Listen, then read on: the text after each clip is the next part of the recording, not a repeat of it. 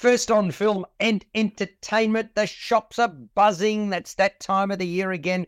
Any road rage? Well, we'll ask the two who might know. Peter Krause, are people angry or are they not? Or are they happy? Uh, mostly happy, although I've noticed some very speeding drivers as I'm heading off to a couple of my radio shows, and uh, it's just ridiculous. They're uh, they're just having to get somewhere really fast. Well, Greg, I had to get some tomatoes. There were no tomatoes in the house. That's uh, I got to say, tomatoes are right up there as my favourite vegetable. Are they a vegetable? Yes, they are. They're not a fruit, are they? Some of these things are very confusing for me, but there you go. I don't. Got tomatoes? Thank you very much indeed. They weren't. And okay, I now I'm not sure whether this is legit or not. There is a certain type of tomato that I like. Okay, so it's the ones what the trust tomatoes. I like them because they actually have a bit of a taste, whereas the others seem to be bland. Although there are all sorts of options these days, which is great. Now, having said that, when they are out in a supermarket, I should buy them from a greengrocer, but no, I buy them from the supermarket. Some of them are really soft, and I can't stand soft tomatoes. So I sort of place my finger strategically on the tomato before I buy it. Is that legit? What do you oh reckon, I need an opinion. Uh, yeah. Don't stay mum because that doesn't help me. Go on. What do you reckon? I have no idea what you're talking about, Alex. I, hang on. Don't you cook with tomatoes? Don't no. you eat tomatoes? No, I don't eat tomatoes. Oh my golly! What I do. Like? I like them. Yeah. Okay. So hang on. You don't like the taste of them, Greg? No. Okay. Peter. Yeah. I I I can't turn to Greg do you do you see what I'm getting at? A soft tomato is sort of yeah. yeah, a bit too squishy. I agree. They should be a bit firmer. Correct. That's that's only now. Okay, so what is your? This is a really strange way to start an entertainment spot. There you go. Uh, what is your favourite lunch? You know, presumably a sandwich lunch. What do you put in your sandwich? Uh, tomatoes and uh, and pastrami. And pastrami, okay. Uh, and what sort of bread? Uh, I, uh, standard uh, white bread, although sometimes I, I get a croissant. That tastes delicious. It does indeed. Okay. Greg, do you eat sandwiches? Yes, I do. Usually some sort of lunch meat, or else I have, um, or I toast them. Very good. But only meat, or do you have a vegetable in there as well? Uh, not really. Mainly meat, and, and then sometimes cheese, Yep, fair enough. Okay, so here's my favorite for what it's worth. There are two. One, firstly, grain bread, preferably sourdough. Secondly, yeah, so sourdough grain bread, no no sauce, no salt, no pepper, no margarine, no butter, right? Nothing of that nature. Only avocado, tomato, lettuce, and carrot, right? Or peanut butter. It's got to be crunchy and the same vegetables and lots of tomato. Now, you don't do that the day before, you do it fresh. And then I don't mind toasting the the uh, sort of bread either. I, I, agree. I think toasted goes well. So there you go. I, that that's my combination. I'm not a meat guy. I I um I eat chicken, but I don't really like any other meat. So yeah, I'm I'm sort of I don't know what you call it. And in terms of fish, I don't really like fish either. I like prawns and prawns are great at the moment. Really fantastic. Anyway, talking about things that are fantastic and otherwise, it is time to talk some movies. So we've got eight. Well, hang on. We can keep on going if you like. Don't get on me. Oh, my God, Master Film Food Australia. Exactly. We haven't even got we haven't even gone into sweets, right? Okay, that's it, Greg. You've done it. You've done your dash. What sweets do you like, Peter? Dark chocolate. Very good. Well, it's supposed to be better for you than non. I, I must admit, I prefer the the taste of the sort of milk chocolate. Are you a chocolatier, Greg? I not a chocolatier, but I do like eating it. Very good. And dark, light, white. What do you like? Uh, I don't mind the milk chocolate. Um, and that the white chocolate and the Cadbury's, basically. Very good. The classic. Okay. And are you an ice cream man or not? Occasionally, yeah. Um, magnums. Mag. Oh, magnums. Oh, yes. You you go a long way to eat a good magnum. I one of the questions I have about ice creams when you buy them in the supermarket like a Magnum, do you reckon they're smaller than they used to be, or is my appetite just greater? Because I, I, honestly think that a, a, number of these, especially when you buy them packaged at the supermarket and you buy them three in a package, I reckon they've got smaller. I, I think that's one of the techniques that they use to extract more more money from us. Uh, am I just imagining that, Greg? I don't know. I, I, these things just pass me by, Alex. I, I don't care. Oh no, no. It could, be, it could be shrinkflation, but don't forget there are many versions of magnums as well. Yeah. There are many versions of magnums, but also the fresh ice cream when you go to an ice creamery and you you buy they, the salted caramel is very very nice. But I'm a I I love my chocolate. I must admit, chocolate, chocolate fudge, any other form of chocolate. But I I, I don't mind strawberry and vanilla either. So that's the Neap- Neapolitan, the traditional, and honeycomb. There is so and what what's the um the one without milk? The um oh gelati. Gelati's yummy. Very, very nice. All right, we're unless you've got any other recalcitrant remarks, we are now going to talk movies. And we, we are going to talk about well, firstly, I thought we'd talk about a film that only came out last week, but it didn't have any previews, and it's called The Bricklayer. Now, where would you find a bricklayer? You'd, you'd probably find him on a new housing estate, yeah? Something of that nature. This is not that kind of bricklayer, is it, Peter? Uh, no. No. Well, I, I got to say that it's an MA rated movie, right? And it runs for 110 minutes. And the, the first question just who is not corrupt, right? That's where the starting point. That might be the question best asked in this action thriller. The CIA is in the firing line, literally and figuratively, because somebody's blackmailing the agency by assassinating foreign journalists and making it look like the CIA is responsible. And that someone appears to be a character called Radek, played by Clifton Collins Jr., formerly on the payroll of the CIA, mm, who lost his family, went rogue after the agency turned on him. And now the body count is growing in what has become an international conspiracy. The UI, USA reputation, well, it's been shredded the CIA is at risk of imploding.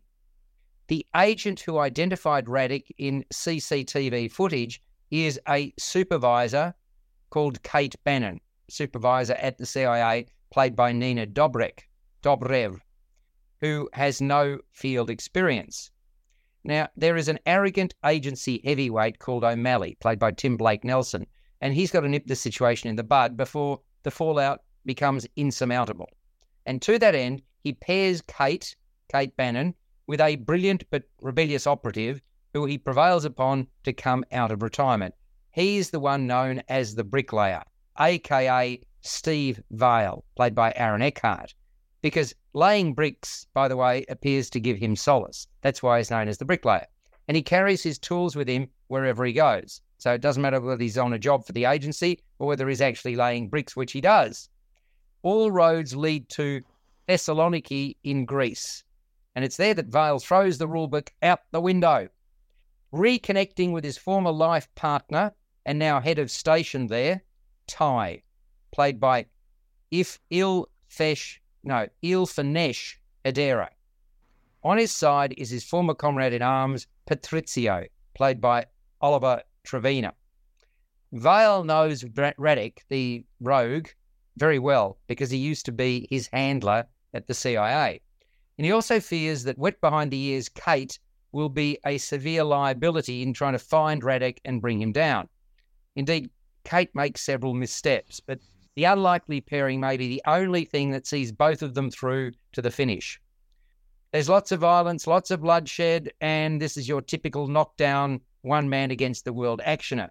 Suffice to say, it's Renny Harlin, the guy who was responsible for directing Die Hard 2, among other films, in the director's chair for this particular movie. And it's based on a 2011 book of the same name, written by Noah Boyd. And the plot, well, it's got all sorts of convolutions. As a result, it becomes difficult to follow.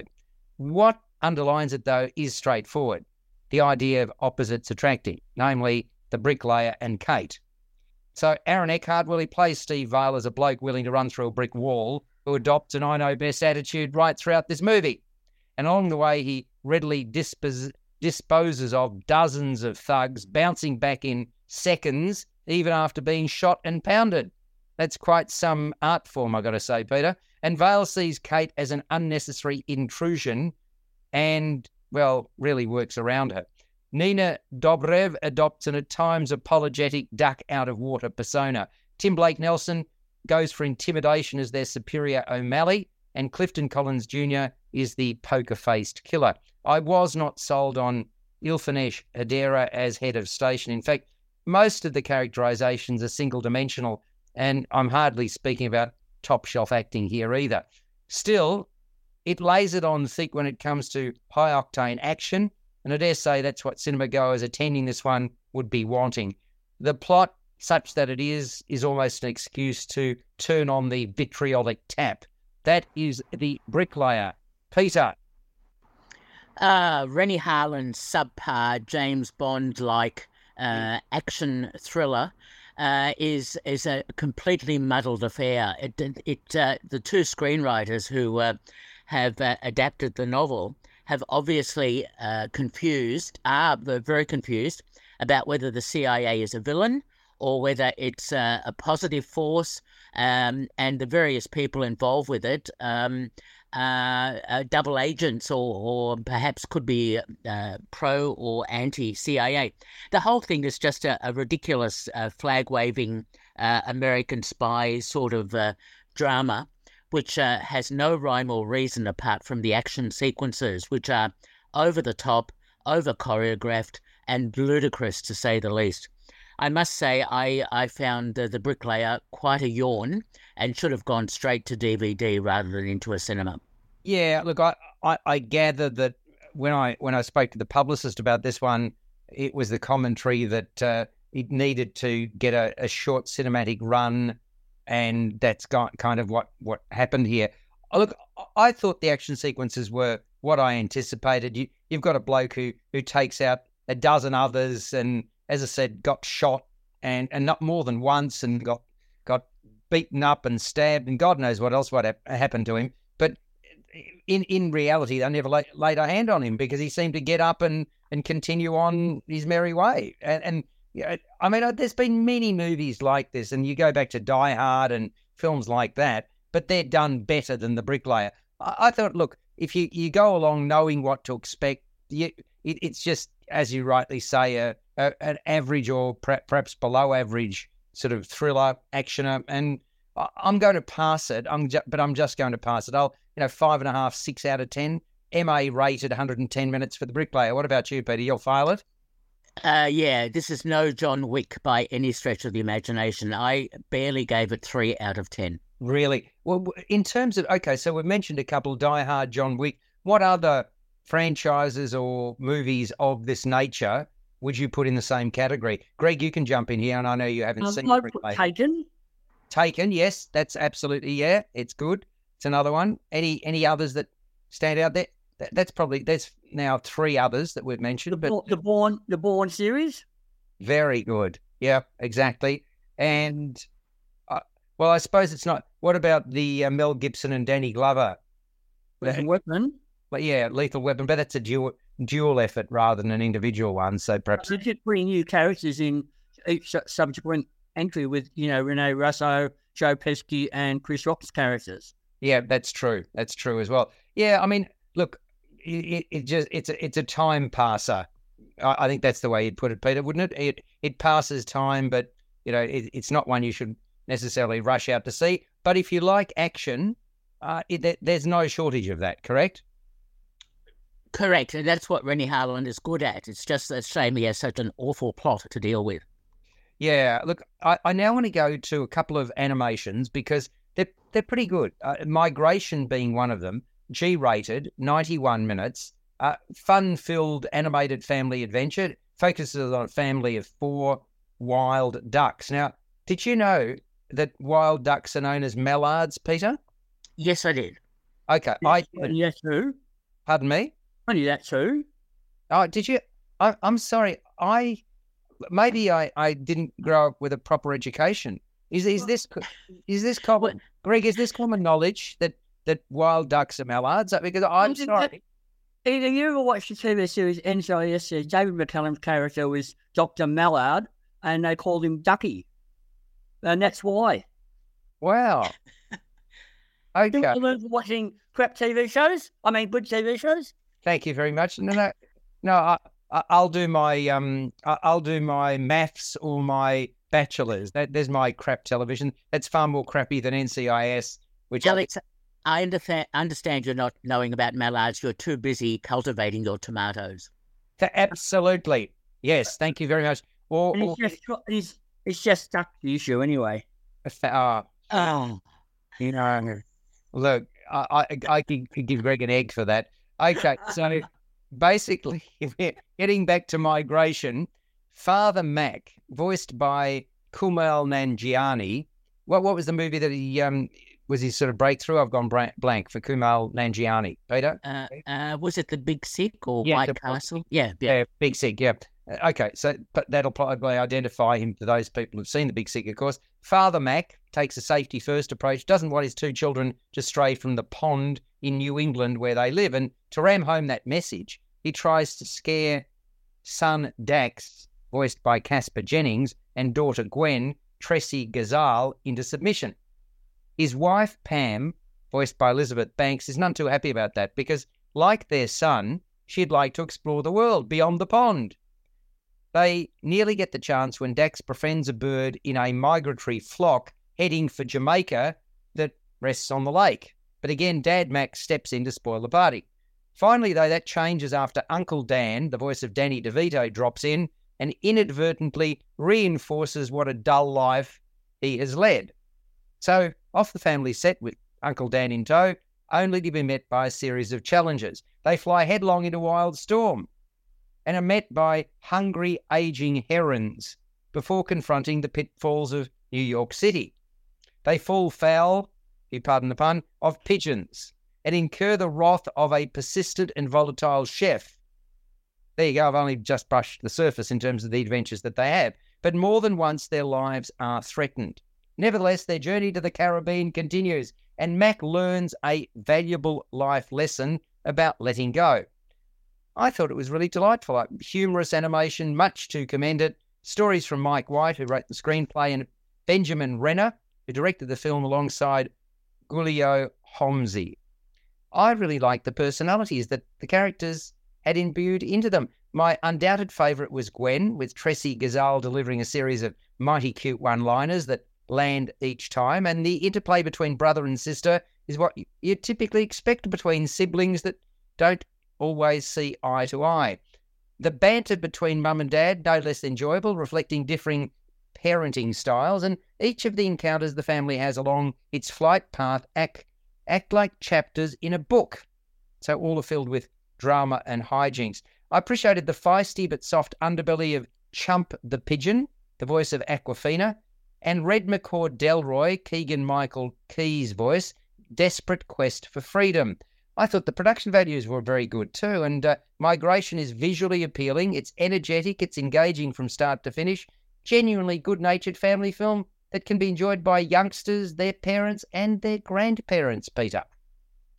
I agree. I, I think it's a quite an enjoyable film about being a a, a duck out of water, so to speak, Very and uh, and migrating to uh, or going uh, elsewhere and uh, uh, having an adventure and uh, not being so stick in the mud and uh, remaining uh, in the same place forever. So uh, I like that. I like the family dynamics.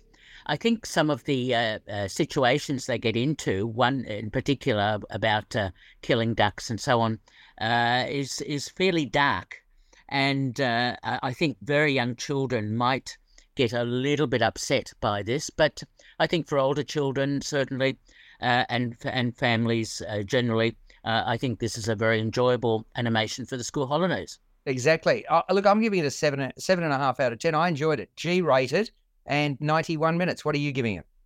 Uh, look, I, th- I liked it. It was good. I, I gave it six out of ten. Six out of ten. And uh, Greg, what what films have you seen that open on Boxing Day? Let's go for one of the others before we we get the other animation. If you haven't seen it, Well, I've seen Poor Things, which you talked about last week. I've seen um, One Life, which you reviewed earlier, and I've also seen um, Crypt Defiance and um, Anyone But You. Any anyone but you. Okay. Well, anyone but you opened this week, so let's go for anyone but you now and have a chat about that. That's on Boxing Day. Oh, sorry, it does. You're quite right, Greg. But I, I got mixed up with the bricklayer for some reason. The titles are very similar, aren't they? No, oh, they're both lightweight romantic comedies. Yes. yes, exactly. Okay, I'm sorry, folks. Uh, ignore what I said and listen to Greg. Anyone but you. MA rated 103 minutes. It, it's really a, a, sort of adaptation of Shakespeare's Much Much Ado About Nothing, a, a very loose adaptation, I might say. It's a modern fantasy rom com. So you've got a law student called B, played by Sydney Sweeney. Now, did you know Sydney Sweeney was as big as she was? I mean, I've read all about her on social media uh, incessantly over the last couple of weeks. Did you know that, Greg? No. Did you know that, Peter? I yes, I think because she was in that film about uh, being a spy or a, a, secret agent or whatever, and uh, uh, and she was so good in that film. Well, hang on, that, was it? Is she in White Lotus or something as well? I don't know. I, I, I... no, no, no. It, it's the it's the one where the police uh, arrested her for uh, reality. reality. Thank you. Okay, very good. I didn't see reality, so and I stay away from reality. So anyway, having said that, uh, th- there's a lot of dad jokes in this uh, episode. Anyway, the B meets Ben. Uh, it's sort of like the flower pot men. Anyway, B meets Ben. Ben, played by Glenn Powell, in rather unusual circumstances. She sort of ducks into this coffee shop, which is meant to be in America, for a call of nature. But the rules of that establishment, and this is not uncommon, are that you can't use the bathroom unless you buy something. I understand that, but I'm, I'm kind of, I still have a thing about that. If you got to go, you got to go. And, you know, I, unless you're a disreputable sort, it, it's sort of a bit churlish not to allow somebody to use a bathroom. Or am I being, uh, uh, do, do you think I'm being reasonable or not in terms of that thought, Peter? I think you're being reasonable, but the opening sequence where she's not allowed to use the bathroom, she's in a public square where there's lots of other shops. There'd be a public toilet easily accessible. Oh, excuse me. You, you, you stop taking this literally. You, you go in, good God, man. You go into a shop, you want to go and pee, and they say no pee unless you pay. You pay. You're liking this? Then, then I mean, when you got to go, you got to go. And then, then when when you say, oh, "I'm happy to buy something," there's a long queue. So before you, you know, P comes before Q. Well, POQ. yeah, exactly. Right. So, fortunately, this is, a, this is a pretty pee weak argument. Oh, thank you very much. So, fortunately, the guy at the front of the line, Ben, recognizes the awkwardness of this situation where B wants to pee and is chivalrous. And that results in what amounts to this picture perfect first date from both of these people's perspectives, right? That is until B catches out Ben trash talking her to his roommate, whose name is Pete, played by GaTa. That's his name, G A T A, right? Fair enough. After that, not surprisingly, B does not want anything to do with Ben. Then we cut to six months later unexpectedly they bump into each other again at a pub. And that's where Pete's sister, Claudia, played by Alexandra Shipp, introduces her new girlfriend, Hallie, played by Hadley Robinson. B and Ben proceed to hurl insults at each other, as you would. Then we cut to a further 18 months on, so two years after they first met. They come together again, this time in Sydney, Australia, where Claudia and Hallie are about to get married the tension between the two, Ben and B, remains, and keeping the peace will be no easy feat. Still, there's no denying their fighting attraction, with emphasis on fighting. And the situation's made more awkward because also attending is Ben's former flame, Margaret, played by Charlie Fraser, and B's recent ex, Jonathan, Darren Barnett. And let's just say there's much work, much to work through here, and with parents meddling in their offspring's affairs of the heart, nothing is going to come easily. So, look, it's it's cheesy fun. It's it's light-hearted. It's buoyant. Some smart one-liners and side gags. Starts with a laugh, and the smiles continue throughout. Nadine, my wife, absolutely. She likes this sort of movie a lot. In fact, I didn't find it hard to buy into the manufactured narrative thin that it is. It's very thin, but the story is by Ilana Wolpert, who wrote the screenplay with the director Will Gluck, who was responsible for the movie Friends with Benefits, among others. And it's a film that will undoubtedly attract a certain demographic because the bodies are hot, the locations are equally enticing. Visually, there is much to get excited about. And I'm going to tell you what, Sydney looks damn fine. It really does. The settings are terrific. There, there's no denying the chemistry. And I think there is chemistry between Sydney Sweeney and Glenn Powell. Now, this is an interesting one because if you do follow the socials, uh, when this film was being shot, there was real speculation that these two were a real item, even though both of them had other partners at the time. But um, now people are saying, "Oh, there's no chemistry on screen." I'm sorry, there. I think there genuinely is. Each of them also has no trouble inducing hilarity at their own character's expense. And look, the movie plays up and cashes in on stereotypes. Case in point is Margaret's meathead ochre boyfriend Beau, role filled by Joe Davidson. Bryan Brown plays Ben's quintessential laid back Aussie dad. Rachel Griffiths is more of a well meaning but intrusive mum to be. It's sexy, it's edgy, it leaves it all on the screen, nothing deep and meaningful here, just pretty looking lightweight fare. Look, it, it's, uh, if I put it simply, giggle and pash on a Hollywood budget, Gregory. If you want to say that, yes. It's a formulaic, predictable rom com. Um, and as you said, it's shot and around Sydney, and Sydney looks great here. It taps into the familiar tropes of this genre, though, without adding anything particularly fresh or original, which a lot of people apparently don't mind. It sort of know, they know what to get. It's a bit raunchy at times there, um, as you said, uh, and it wears its um, 80s and 90s rom com influences pretty well there. But I thought sometimes there were a couple of moments that were tonally uneven. Um, some scenes fell flat, um, and there are even a couple of places where the film ground to a halt while it was waiting, as though it was waiting for inspiration. But I, I like the idea that um, as an update of uh, Much Ado About Nothing there, the two leads are main, named after the main characters from that play there. And there's several little um, Shakespearean quotes strategically placed throughout the film on the sand, on a building, all that kind of stuff as well. Jen, Jenny Ruhlmann shot the film, and I think he highlights the sights of the cities, especially the beaches, the harbour bridge, and the opera house, and gives it makes it shine and gives this material a glossy surface. I agree that Powell and Sweeney make for a cute couple and have a palpable chemistry there, and it looks as though they enjoyed playing against each other and delivering some snarky dialogue there. Bryan Brown, again, laid back, as you said there, and I thought Joe Davidson was f- funny as the handsome but clueless surfer himbo.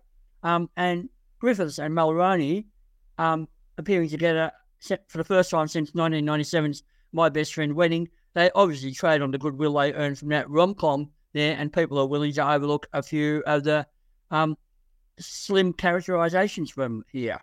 Yeah, I mean, I, I thought Dermot Mulroney wasn't, you know, d- didn't do much for me. I've got to say to you, Greg. But but there you go, Peter. Uh, what about you? Did you did you find anything amusing about this, or are you a curmudgeon? I'm a curmudgeon. Oh, we don't, a silly question, rhetorical. Yeah, go. Thank you very much. Look, it, it, it I mean, it's obviously an extremely contrived uh, sort of mm. film, and it was contrived mainly to show off the two lead actors and also to show off uh, Sydney, Australia. But um, much ado about nothing um, uh, idea or storyline or basis for the film, uh, I thought was hammered far too much uh, to the point where we even had to have a flashing sign near the end of the film which said much ado about nothing. Yeah, got it. Um, uh, look, I, I, you got to hit people over the head because there, there was signs throughout this one, weren't there? Really, there, there, there, uh, there were too many signs. Uh, many of them. Maybe, uh, maybe, they should have said, "We are actually now screening a movie." That would have been nice. That you could have had those words in there as well. Or perhaps just have exit so that people can leave uh, oh, before no, they have to experience the plot.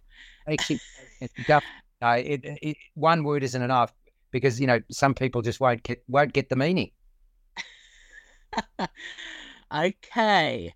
All right. Let's go back to this. I mean, uh, this film obviously wanted to uh, um, uh, encourage me to go back to Shakespeare's source material, which was much mm-hmm. more intriguing. This is so uh, overly contrived and obvious that uh, it, it was unfortunate for me that um, I thought, we know where this is going. Let's have some fun along the way. And there wasn't much. That's the oh. problem I had with this film. I, uh, I thought I laughed so over the top. Yeah. I laughed. Nadine laughed. No, no. I, they, I think they're genuinely. It depends on your attitude to it, Peter. I, I honestly mean that. I, I think that if you've got a predisposition for for slapstick type humour, you might get more out of it. I, I understand fully where you're coming from because it, it's extremely contrived. I, I that, that's the right word for it. I agree with that. But I think there are people that look. There was there was a, quite a bit of love in the room for it, uh, and it, we saw it with a younger audience. We've got to be, you know, uh, this is why I reckon there, there is going to be an audience for this. Oh, of course there will be, uh, and that's perfectly fine. But this is my reaction. And Sure. how many times can you fall into the water and be rescued? Um, and that's part of the ridiculousness. of Well, hang on, hang on. It, it it only, in fairness, it only happens twice, and the second time it's uh, deliberate. So I mean, what when you when you ask that question, I mean, it, it's not as if they fall into the water twenty three times. So I mean, the The film was all wet for me, I, and uh, and and it was much ado about nothing. I'm afraid. thank you very much. So okay, score out of ten. How many times can you contrive to get the main characters to get their clothes off too? yes. Excuse me, uh, that never enough of that is my, is my answer. Never enough. Oh, what a voyeur! Yeah, exactly. no, no, no. Um, I, hang on. There was there was no nakedness there for Sydney Sweeney whatsoever. There wasn't. And when, I'm so sorry you were disappointed. no, but there was towels. I mean, you know, this is this isn't about the. There was supporting cast. Yeah, thank you. That's what I was going to say. It's it's only Ben that uh, you know it, it, it sort of uh, get gets a little bit in the altogether. Anyway, um, score out of ten, MA rated, one hundred and three minutes. Anyone but you, Gregory King. Five out of ten. Mm, okay, I'm being more generous, of course. And Peter Curmudgeon. Uh, look, I give it four out of ten, mainly Oh, I- because of the scenery. Hang on, have you passed anything today yet or not? I, I passed a shopping centre. Maybe, a, maybe I was going to say maybe a lot of um something. W I N D, hot air. Is that right? There we go. No, no, no. Of course, your valuable contribution is is taken on face value. I love it. I'm giving it a seven. I thought it was fun. Yeah. Seven. Yeah, That's- I that liked puts it in the higher echelons. Well, I liked it. I enjoyed it. I had fun with it. I, I went in there with the right attitude. I think it helped that my wife was was really enjoying it too. If you go along with somebody that enjoys something, uh, sometimes I totally disagree, but I no, I, I I enjoyed her enjoyment. I think, and I I yeah, I knew it was contrived, but I went along with the ride, and that's yeah, that's all right. You're allowed to go along with the ride. Uh, Sure. now, all right. So, uh, by the way, you're on J Air 88 FM. Now's the time. Dig deep. 54 bucks gets you membership. So if you're interested, go to j-air.com.au. 24 hours a day programming, some nonsense and a bit of good fun and uh, some music and some intelligent programming. But don't tune in for, to us for that. Is that right, Peter? No intelligence here whatsoever. No, Oh, much, much ado about nothing. Correct. Correct. Yeah. If you want it, hey, if you're wanting intelligence, yeah. Now let's um, uh, Greg, you mentioned the Woody Allen movie, correct? Yes. Named Coup de chance. Coup de chance. Yes, exactly. Um, let's let's talk about that. It's PG rated. It's 96 minutes. Alain Aubert and Fanny Moreau went to school together. She was popular, and he had a crush on her, but he lacked the confidence to say anything. Hmm. I reckon that's common. I reckon blokes can be a little bit backward in coming forward. That's just my nonsensical take on the world. Anyway, now as an adult, he is a writer who had moved around extensively, was married for a short time, but since divorced. She works at a fine auction house and she is married for a second time to a wealthy financier called Jean Fortier. Arrogant and entitled, he certainly is, and he dotes on her to the point of suffocation. He's forever buying her gifts. But she does not want these expensive trinkets, nor is she a fan of the hunting and hiking weekends that are a mainstay of their lives. So, in short, her second marriage has fallen into, uh, fallen into a bit of a routine that really doesn't satisfy her. And then, by chance, Aubert spots Fanny. Hmm. Spots her in the street on her way to work and starts up a conversation. And Aubert opens up about his long held feelings for her. She shows interest in his writing. Right? It's not his etchings, it's his writing. and a succession of lunchtime meetings and more follows. Now, Jean suspects that his wife's having an affair and acts upon his impulse. Hmm, there we go. Uh, so, uh, doing some sleuthing of her own is uh, doing some sleuthing of her own is Fanny's mother, Camille. Now, okay, this is a comedic drama. It follows a reasonably predictable path until midway through, at which point the screws are turned. And further, a twist in the tale gives the story a bit of extra bite. It's Woody Allen's 50th movie. It's not as clever as some of his best work, although it still has his imprimatur stamped all over it. There's a flurry of verbiage, there's appealing settings, there's subterfuge. And Allen ensures the audience's sensibilities are clearly with Fanny as she regains her joie de vivre with Aubert. Now, warmth, yeah, there is moral quandary in Lou de Laâge's portrayal of Fanny. Yeah, quite nice. Niels Schneider brings an artistic temperament to Aubert. Melvil Poupaud is precocious and scheming as the second husband of Fanny, whose name I mentioned to you earlier, and I've just gone blank. But there we go, as Jean. So, as for Valerie Lemercier, she's more of a pragmatic bystander as Camille, that's the mother, until her revelations create some ructions. Uh, look, if you stick with it, you you do have a bit of a payoff. It's it's what I'd best describe as a pleasant, lightweight distraction. Coup de chance. What do you think, Greg? Uh, it's interesting that is Woody Allen's actually shot this film in France because he's still on the nose in America apparently, um, mm-hmm. but he's still revered in France. And I think it's a pretty bold move for him to shoot the film in French dialogue as well, using subtitles there. Um, I, I quite enjoyed this up to a point there. It's not a breezy comedy that you'd expect from Woody Allen, more of a light drama about infidelity and murder, and it's more along the lines of some of his earlier films like Match Point and Crimes and Misdemeanors with their noir-like stylings there. Although there's lots of typical Woody Allen touches here, plenty of throwaway quips, and lots of philosophical mu- musings on life and fate and the role that luck plays in shaping our lives there. And it does build a bit of tension as it heads towards this unexpected climax there. And I thought the, the bouncy jazz influenced score was enjoyable. And the film's been beautifully shot by um, veteran cinematographer Vittorio Storaro, who uses bright autumnal colours and gives the material a warm ambience there. And I thought the performances from the cast were also quite good. Okay, so you probably, I mean, I, am going to give it a reasonable mark, but you, you liked it, I think, a little bit more than I did. What about you, Peter?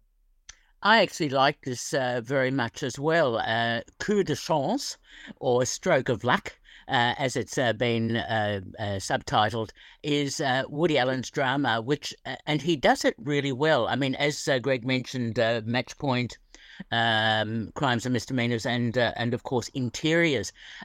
we, I, I think, audiences don't recognize necessarily that apart from being a, a comedy performer and uh, and filmmaker, he also does some very effective dramas.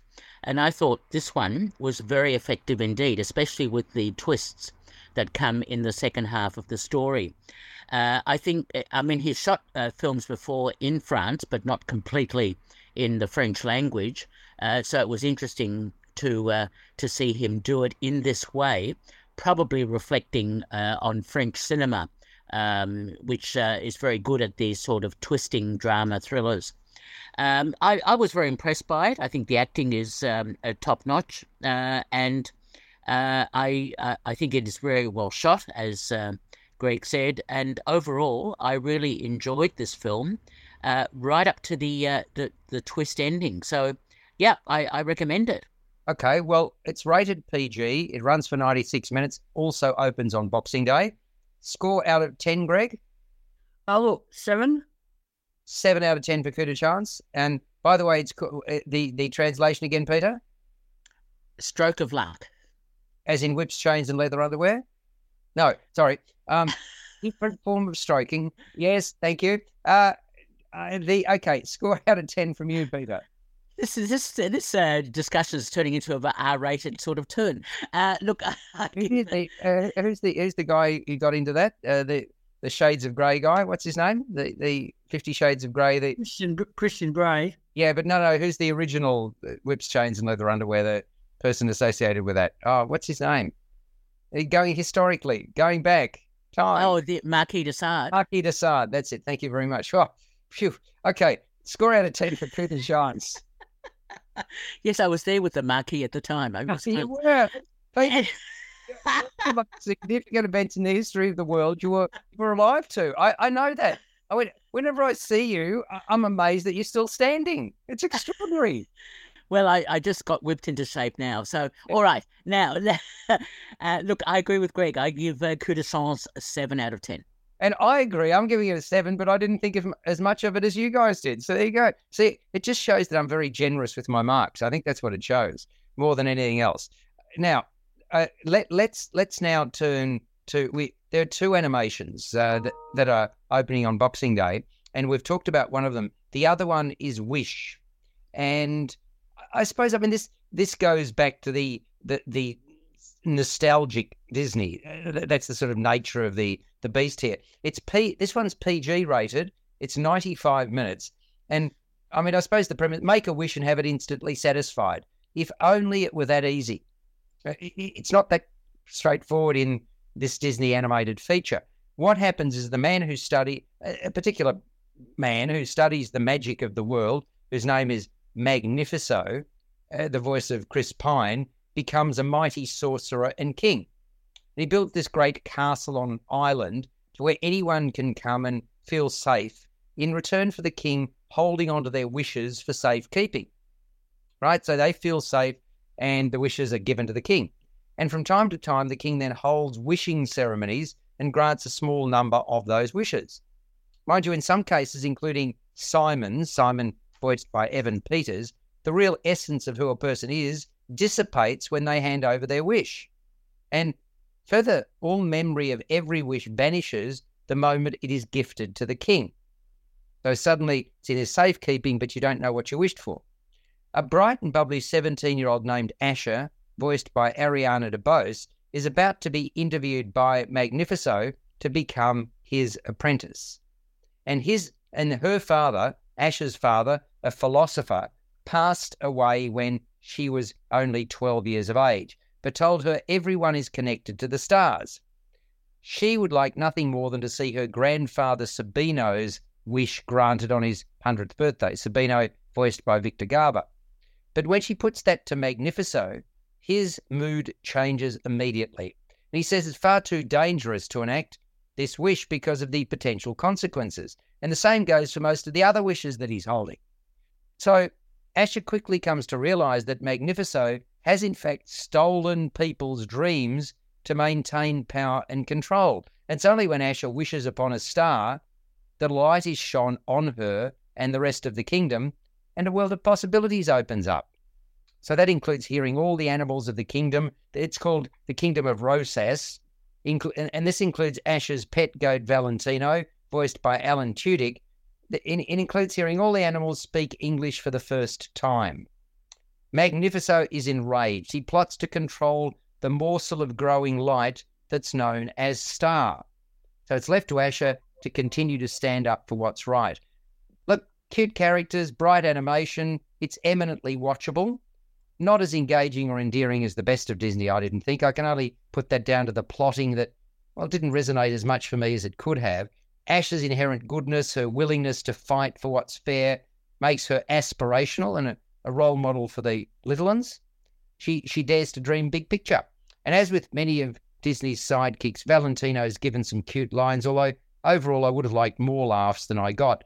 Magnifico takes his place alongside other studio villains when he embraces forbidden magic and his eyes turn green. Star makes her mark in a in in a communicative but non-speaking role, being a beacon of hope. And in that regard, she harks back to what I mentioned at the outset, the nostalgia upon which Disney was built. Look, I didn't think Wish was Snow White or Cinderella or Sleeping Beauty or The Lion King, Aladdin or Frozen, but it still has some moments to savour. What did you think, Peter? I was actually unimpressed uh, by this film, and it disappointed me greatly, especially as it was meant uh, to celebrate hundred years of uh, of Disney uh, animations or Disney films. And what disappointed me was the muddled storyline, which I, I, think young children are going to be totally confused about. This whole idea about uh, having wishes taken away from you and uh, being stored away and and uh, not being revealed back to you or being enacted uh, is just a very strange sort of plotline. But even worse is this notion of a dictator or someone who sort of takes control and wants to ruin people's wishes. Now, is this a, a sort of anti-capitalist sort of uh, uh, political uh, drama? Is this a commentary on uh, on people's uh, hopes and dreams that they have to be dissipated? Uh, I, I must say it, it, it, was very disappointing. And the other thing I found, and I was I blanched at it, was the appearance of the yellow star. Now, is that uh, Del, Del Puget or no? Uh, sorry. Thank you very much. Uh, no, the the yellow star when it appeared, I thought, why are we getting references to the Holocaust? But I, but I, again, I mean, yeah, I understand, but it was I, I took that to mean you know a bright star. That that was it. Right, rather, I, I agree. I, I think you can. I, I mean, when you think about it, it is it is un, most it's uncomfortable and it will be. So I, I take your point, but I I when I first saw it, I, I didn't think that. I've got to say, Peter. Okay, no, no, no, that's fine, that's fine. But but I, I do understand. Yeah, that you've got to be incredibly sensitive, and there may be people. I think it's an important point you bring up. Yeah, uh, exactly. And also the way the storyline develops, um, there are some real darker issues that are um, uh, part of the storyline, which but I think tales are often dark. Let's be honest, they are. I know that, but I think young children will not will be a bit disappointed because they'll be confused about what it all means. Um, older children may be able to to get it, and and adults will think, what is this really all about? What are the politics behind this film? But bear in mind when you say older kids, this is PG rated. So, I mean, you wouldn't take a six year old along to this, would you?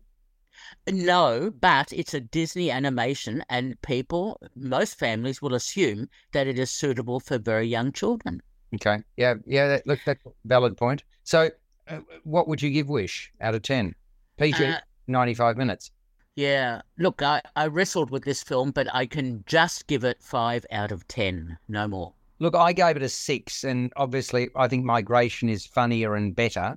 Uh, mm. Looking at the two of them, I, I, look. I don't think this is a washout. I, I, but yeah, it's um. I just don't think they the story they, the storyline didn't work as well as all those other movies that I've mentioned that are classics, aren't they? I mean, you look yeah. at Snow White, Cinderella, Sleeping Beauty, Lion King, Aladdin, Frozen. You could probably add to that list. It was just it was interesting compiling the list of movies that really stood out. Disney's got a hell of a track record, a really, really positive track record in terms of getting animation right. But even the best of studios don't get everything right. And um, I don't think it's is it it's open to the states, and I don't think it's done that good business. Is that am I correct or am I wrong? Uh, I'm not quite sure. I uh, haven't seen the box office for it yet. Okay, so maybe maybe I've invented that, and please don't take that as gospel. I, I, look, I, I think it's still worth seeing. I, I, you know, I wouldn't say don't don't visit it.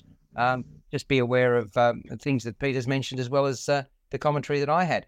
Look, it's been fun. Uh, the the un, only other Boxing Day movies which we've spoken about, but I'll just briefly mention in terms of because there's eight movies I've I said a few times that open on Boxing Day. Uh, Aquaman and the Lost Kingdom, which hasn't been media previewed, so we can't comment on it th- at this point. That's an M-rated film, 124 minutes. Then there is One Life, which we've talked about a few times because it opened the British uh, Film Festival, and uh, that also opens on Boxing Day. That's PG rated 109 minutes, uh, and I and two tickets to Greece, which uh, we had a preview of the same day as there was another Boys in the Boat preview, so uh, I didn't see that one. That's M rated and runs for 111 minutes, and there, there's your there's your repertoire.